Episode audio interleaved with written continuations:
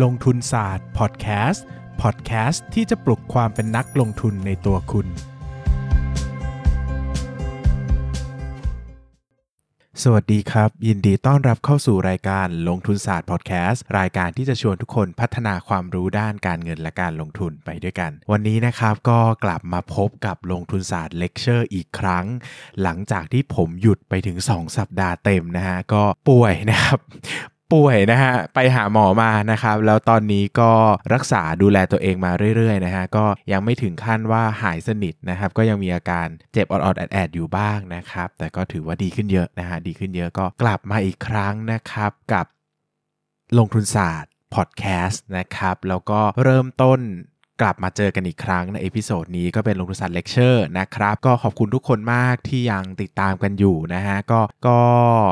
เข้าใจแหละนะฮะว่าการหายไปขาดไปมันก็อาจจะดูเป็นเรื่องที่ไม่ค่อยดีเท่าไหร่นักนะครับ แต่ก็ยังขอบคุณทุกคนที่ยังติดตามกันฟังกันอยู่นะครับ ถึงแม้ว่าจะมีการนำเทปเก่ามายำผสมรีรันกันบ้างนะครับ ก็ยังเข้าใจกันอยู่นะฮะ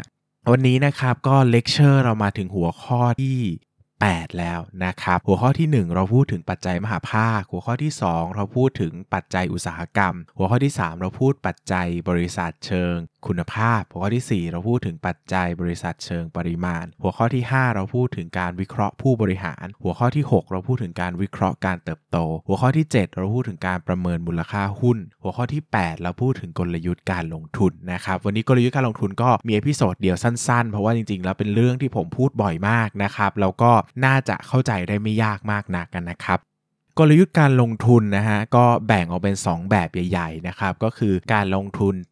ตามปัจจัยเทคนิคนะครับหรือว่าที่เรียกว่า technical investment นะครับกับการลงทุนตามปัจจัยพื้นฐาน หรือที่เรียกว่า fundamental investment นะครับสิ่งนี้สำคัญมากนะครับผมจะพูดเสมอว่าปรัชญาการลงทุนเนี่ยสำคัญต่อการลงทุนมากๆ เพราะว่ามันจะเป็นหัวใจ ของการลงทุนของเราเลยก็ว่าได้นะครับจำไว้เสมอว่าทุกครั้งที่ซื้อหุ้น เราจะต้องคิดถึงเวลาที่จะต้องขายหุ้นเสมอนะครับเพราะว่าเราจะต้องรู้ว่าเราจะถือไปถึงเมื่อไหร่นะฮะจากผมเนี่ยที่เป็นคนที่มีประสบการณ์การถือหุ้นจากกำไร4ี่ห้าเด้งจนไม่เหลือสักเด้งเนี่ยมาหลายตัวนะครับก็ต้องบอกว่าจริง ๆ เราต้องหาจุดออกตั้งแต่วันแรกที่เราซื้อเนี่ยแหละนะครับคือวางแผนไว้เลย อย่าไปคิดกลางทางนะครับเพราะว่าคิดกลางทางเนี่ยมักจะไม่คิดไม่สำเร็จหรอกสุดท้ายก็ ก็บางทีก็จากกำไรกำไรอยู่ก็ขายออกไปก็บางทีก็เท่าทุนหรือว่ากำไรน้อยหรือบางทีขาดทุนก็มีนะครับอะแบบแรกนะครับก็คือปัจจัยเทคนิคนะครับปัจจัยเทคนิคเนี่ยหลักการง่าย ๆ ก็คือว่าใช้กราฟในการดูจุด จุดซื้อและจุดขายนะครับ ดังนั้นผมพยายามจะย้ำเตือนว่าเข้าด้วยกราฟแบบไหนให้ออกด้วยกราฟแบบนั้น เช่นบางคนบอกว่าใช้ EMA SMA ในการเข้าอ่าดังนั้นเวลาออกก็ดู EMA กับ SMA เดิม หรือว่าบางคนใช้ RSI นะครับ บางคนใช้ slow stochastic นะครับ หรือบางคนดู volume ประกอบอ่าอันนี้ได้หมด golden cross นะครับ ก็เข้าด้วย golden cross ก็ออกด้วย death cross นะครับ ก็อะไรก็ตามเข้าด้วย เข้าด้วยอะไร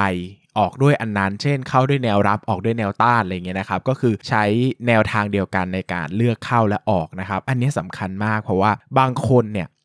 เข้าด้วยเหตุผลหนึ่งแล้วไปออกด้วยเหตุผลหนึ่งเนี่ยบางทีมันไม่สมเหตุสมผลกัน เช่น บางคนบอกว่าซื้อหุ้นด้วย time frame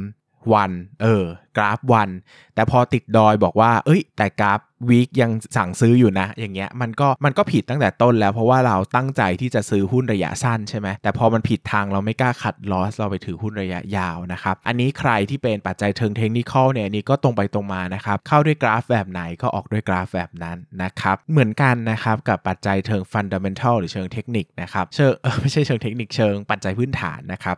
ปัจจัยพื้นฐานเราจะพูดกันหลักๆ อยู่ที่ผมจะพูดบ่อยๆ ก็คือมี 2 สายด้วยกันก็คือสายเอ่อ value investing นะครับกับ DCA นะฮะ value investing ก็คือซื้อเมื่อราคาต่ำกว่ามูลค่า แล้วขายที่ราคาสูงกว่ามูลค่า อันนี้คือหัวใจของ value investor นะครับหรือว่าการลงทุนแนวเน้นคุณค่านะครับ ส่วน เอ่อถ้าเป็นเรื่องของ DCA นะครับก็คือ dollar cost average เนี่ยก็คือการซื้อถั่วเฉลี่ยไปเรื่อยๆ ในระยะยาวนะครับหัวใจเนี่ยมันจะแตกต่างกันแบบนี้นะครับขออธิบายเพิ่มเติมให้เข้าใจนะฮะ DCA เนี่ยเป็นกลยุทธ์ที่เราใช้เพื่อที่จะไม่ต้องประเมินมูลค่าหุ้นนะ เพราะว่าบางคนอาจจะประเมินมูลค่าหุ้นไม่เก่ง ประเมินมูลค่าหุ้นไม่เป็นนะครับ ดังนั้นเนี่ยถ้าเราจะลงทุนแบบประเมินมูลค่าหุ้นเนี่ยบางทีอาจจะยากเกินไป อาจจะลงทุนได้ อาจจะไม่ได้ลงทุนสักทีอะไรเงี้ยนะครับ ก็เปลี่ยนวิธีมาใช้ DCA นะครับ ก็คือซื้อหุ้นที่ดีในระยะยาวนะครับ ต้องเน้นย้ำว่าซื้อหุ้นที่ดีในระยะยาว เพราะว่าการ DCA จะได้ราคาที่เป็นราคาถั่วเฉลี่ย เออ ราคามันจะกลางๆ ไม่ได้มากจนเกินไปแล้วก็ไม่ได้น้อยจนเกินไปนะครับ เช่น ราคามันอยู่ในช่วง 10ถึง20 ราคาที่เราซื้อได้อาจจะ 13-14 บาทเป็นต้นแบบนี้นะครับ ดังนั้นเนี่ยในระยะยาวของการ DCA เนี่ยหุ้นต้องเป็นขาขึ้น เพราะว่าถ้า 3 ปี 5 ปี DCA ไปแล้วหุ้นไม่ขึ้นเลยนะครับ สิ่งที่เราจะได้ก็คือเราจะไม่ได้กำไรเลย หรืออาจจะขาดทุนด้วยซ้ำก็ได้นะครับ ดังนั้นเนี่ยถ้าจะ DCA ต้องโฟกัสที่พื้นฐานธุรกิจมาก ๆ นะครับ ซื้อเมื่อธุรกิจดี และขายเมื่อธุรกิจไม่ดีนะครับ ยกตัวอย่างเช่น ถ้าเราบอกว่าโอ้ยธุรกิจนี้เป็นธุรกิจที่ดีมากเลยนะครับมีความสามารถในการแข่งขันที่ยั่งยืน เราก็ซื้อ DCA ไปนะครับวันหนึ่งถ้าเราเห็นว่าความสามารถในการแข่งขันมันไม่ได้ดีเท่าเดิมแล้วนะครับเกิดปัจจัยที่ทำให้พื้นฐานเปลี่ยนในระยะยาวแบบนี้ก็ต้องพิจารณาขาย ดังนั้นการจะ DCA เนี่ยเป็นการดูในเรื่องของพื้นฐานธุรกิจล้วนๆเลยเพราะเราไม่ประเมินมูลค่าหุ้นนะครับตรงกันข้ามกับ value investing นะครับหรือว่า VI VI ประเมินมูลค่าหุ้นเป็นหลัก ผมจะพูดอยู่บ่อยๆ เลยนะครับว่า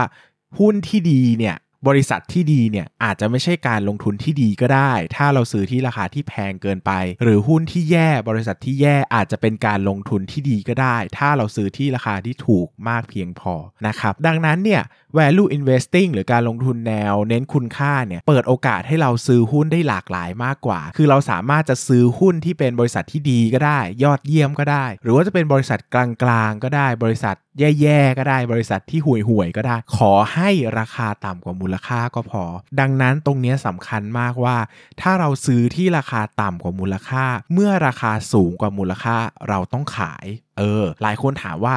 แล้วไอ้การประเมินมูลค่าเนี่ยมันต้องทำบ่อยแค่ไหน ผมก็บอกว่าโอเค เราต้องเริ่มต้นประเมินมูลค่าจาก เดย์วันที่เราซื้อเนอะก็คือจุดเริ่มต้นเนี่ยนะครับแล้วก็ดูสมมติฐานแล้วว่าจะโตกี่เปอร์เซ็นต์อ่าสมมติจะโต ถ้าเราบอกว่าจะโตปีละ 10%เป็นสมมติฐานหลักของเราแล้วบริษัทก็โตปีละ 10%จริง ๆ แบบนี้โอเคง่าย ชัดเจนก็เราสามารถที่จะถือหุ้นแล้วก็มีเป้าราคาไว้ตั้งแต่ต้นได้เลยนะครับ แต่ถ้าสมมุติว่าสมมุตินะ สมมุติว่า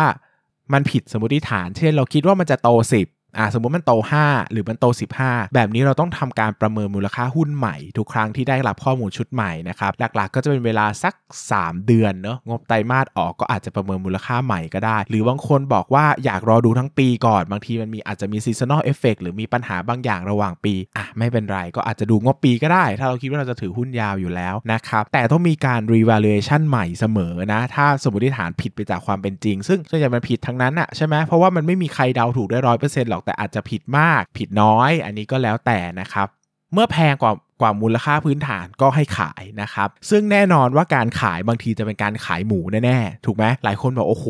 ขายไปนะแบบขึ้นไปอีกตั้งเยอะนะครับ แต่ให้ทำใจแบบนี้ว่าการทำตามวินัยเนี่ยคือการสร้างความปลอดภัยเหมือนการซื้อประกันชีวิต เออเหมือนซื้อประกันอุบัติเหตุนะครับ เราทำในสิ่งที่ขอบเขตที่เราทำดีที่สุดแล้ว อะไรที่มากมายกว่านั้นไม่ใช่หน้าที่ของเรา ถ้าตลาดจะเล่นต่อ แต่มันไม่ได้เล่นหรือว่าเขาไม่ได้ซื้อหุ้นอยู่ในหลักการพื้นฐานที่เราศึกษาทำความเข้าใจมา นั่นแปลว่ามันเป็นดวงครับ เราไม่จำเป็นต้องพึ่งดวงเสมอไปในตลาดหุ้นนะ ใช่ไหมเราอาจจะไม่ได้ถูกหวยก็ได้ แต่อย่างน้อยไอ้วินัยหรือว่าการวางแผนที่เราคาดการไว้ตั้งแต่ต้นเนี่ยมันถูกมันก็โอเคแล้วนะครับเราก็ได้เงินมาส่วนหนึ่งตามที่เราคิด มันอาจจะไม่ได้ดีพร้อมร้อยเปอร์เซ็นต์แต่อย่าลืมว่าการทำตามวินัยเนี่ยจะช่วยลดโอกาสขาดทุนได้มาก แล้วในระยะยาวเนี่ยคนที่ทำการทำตามวินัยได้ดีเนี่ยจะทำให้เราอยู่ในตลาดได้ยาว เพราะว่าโอเคมันอาจจะทำให้เราไม่ได้กำไรบางก้อนที่สูญเสียไปจากการที่ตลาดโอเวอร์เกินจริง แต่มันก็ทำให้เราไม่ขาดทุนจากการสูญเสียวินัยไปด้วยเช่นกันนะครับ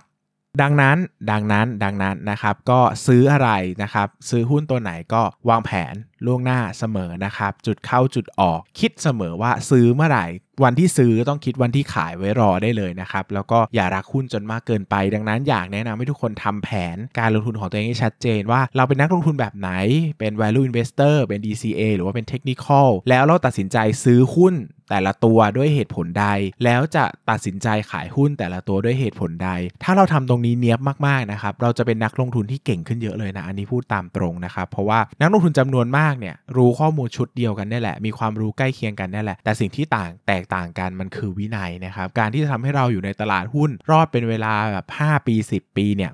บางทีความเก่งอย่างเดียวมันเอาไม่อยู่นะครับ วินัยเนี่ยสำคัญมากเพราะว่ามันทาให้เราเนี่ยสามารถหลีกเลี่ยงการขาดทุนอย่างหนักได้นะครับ โดยการรักษาวินัยไว้ ดังนั้นก็ให้ความสำคัญเยอะๆ กับเรื่องวินัยการลงทุนนะครับ วางแผนจุดเข้าจุดออกให้ดี สิ่งเหล่านี้แหละครับ ที่จะทำให้เราอยู่รอดได้ในตลาดในระยะยาวสำหรับวันนี้ก็ขอบคุณมากๆนะครับ แล้วก็โอกาสหน้า โอกาสหน้าอะไรพรุ่งนี้นะครับพรุ่งนี้ก็กลับมาเจอกันใหม่กับลงทุนศาสตร์พอดแคสต์ลงทุนศาสตร์พอดแคสต์จะกลับมาในหัวข้อไหนอย่างไร ก็อย่าลืมติดตามฟังกันนะครับสำหรับวันนี้ก็ขอบคุณทุกคนมากครับ สวัสดีครับ อย่าลืมกดติดตามลงทุนศาสตร์ในช่องทางพอดแคสต์เพลเยอร์ที่คุณใช้